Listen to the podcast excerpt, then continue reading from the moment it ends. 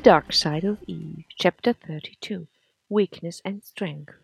Previously on the dark side, Eve rescued Ellen from Farah.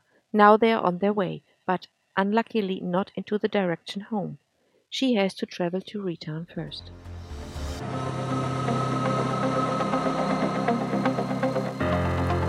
Episode 96 Eve didn't have a lot to do on this flight, though she wasn't on her way home to Venus. She had another job to do, something Farah had asked her to. The next morning she joined Ellen again. Eve said that he would be a dependent worker for some time, and that she arranged a flat for him in the palace. He could work in the center, and in the afternoons he would be allowed to meet Andrew.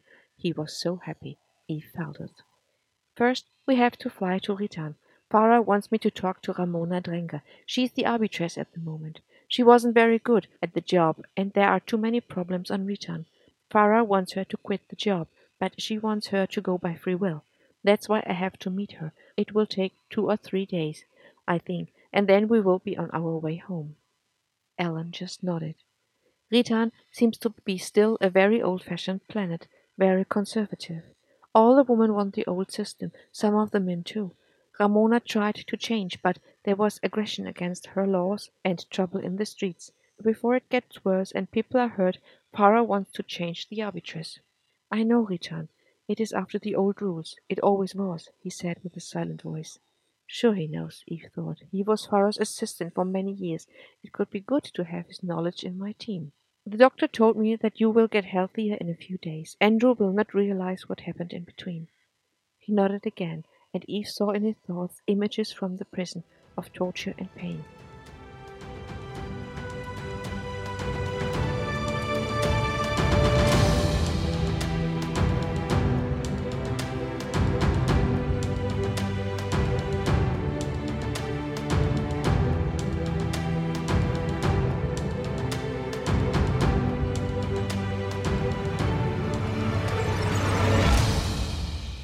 A day later Eve met Ramona and Ritan. They talked for many hours, but it was easy to see where the mistakes were. The arbitress was not a leader, not a good speaker. She was not able to make the people follow her ideas. The second day Ramona gave in, and both knew what would happen now. A retired arbitress from Ceylon would fly to Ritan and take over. She would stay for a few months to break all hidden deals and all relationships. Then a new arbitress would come. It was the normal procedure. Nevertheless, Ramona was afraid Farah would judge her staff, and she asked Eve to take over some people from her direct department. Eve would have liked to, but her staff was complete. She prolonged her stay to ask some colleagues to take these employees. During this day, Ellen started with a little sport. He swam and tried to walk around. He reduced his medicine and felt better. In contrast, Eve felt bad. It was annoying to stay longer on Ritan. She wished to go home, but she had to help. It was not just a job, it was a business between colleagues, and she had to do the best she could. She never knew when the times would change, and one day she needs help. In the end, and after three more days, they sorted the problem. Twenty persons of the personal staff of Ramona went on Eve's Linda. Every corner, every bed was occupied now. Eve had to bring them to their new planets. Completely annoyed, Eve made her way home, and things got worse. The son of the arbitress, Alec Drenger, was still on the Linda. Nobody wanted him, and he thought Eve was guilty.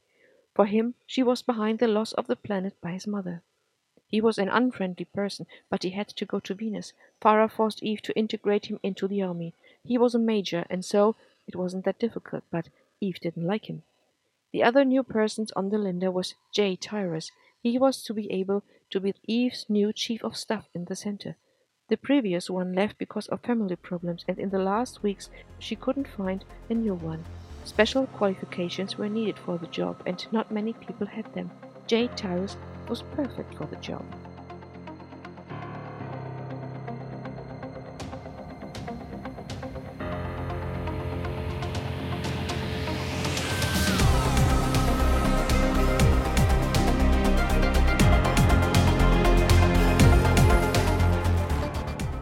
While Eve was flying and delivering people, a strange thing happened on Ritan.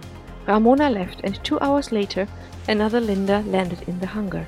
It was Kathleen Riedel from Vodam. She decided to be the new arbitress, and the retired arbitress, who was already on her way, was sent to Woden instead. As Eve saw this in the news, she wondered. Kathleen chose to change a plan, and Farah said nothing. Kathleen just took over, and this was it? No critics, no questions, no command.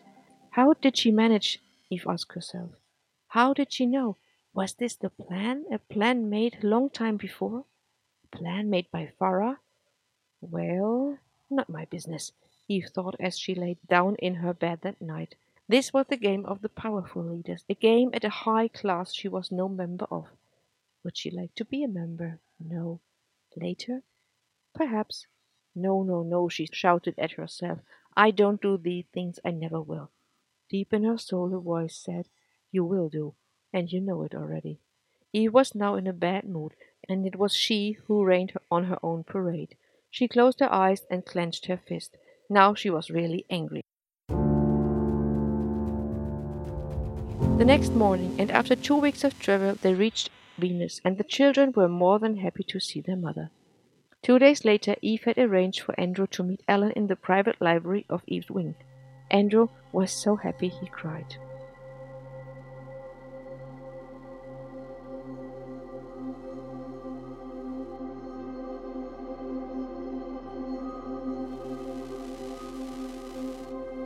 The days passed, and Ellen and Andrew met every afternoon. Sometimes they went swimming, and sometimes they just sat together and learned. Ellen lived in his flat in the palace, and Andrew went there every evening for a chat or a game of chess. Life was easy and peaceful, and Farah was far away, but it became another way. One evening, there was a party in a bar in the city, and a fight started. The guards stepped in and stopped the festivity. Everyone was taken to prison, and the Department of Inner Security noticed that there were some strange persons among the guests. Magdalena, the chief of Inner Security, knew well who was called. She didn't even have to read the files. She knew them all. She knew well about their business. Dealers and drug junkies used this party as a sort of background to make their business happen. The party was large, and a few more people wouldn't be recognized. It was the perfect location for a deal. The list was long, especially because they started a fight.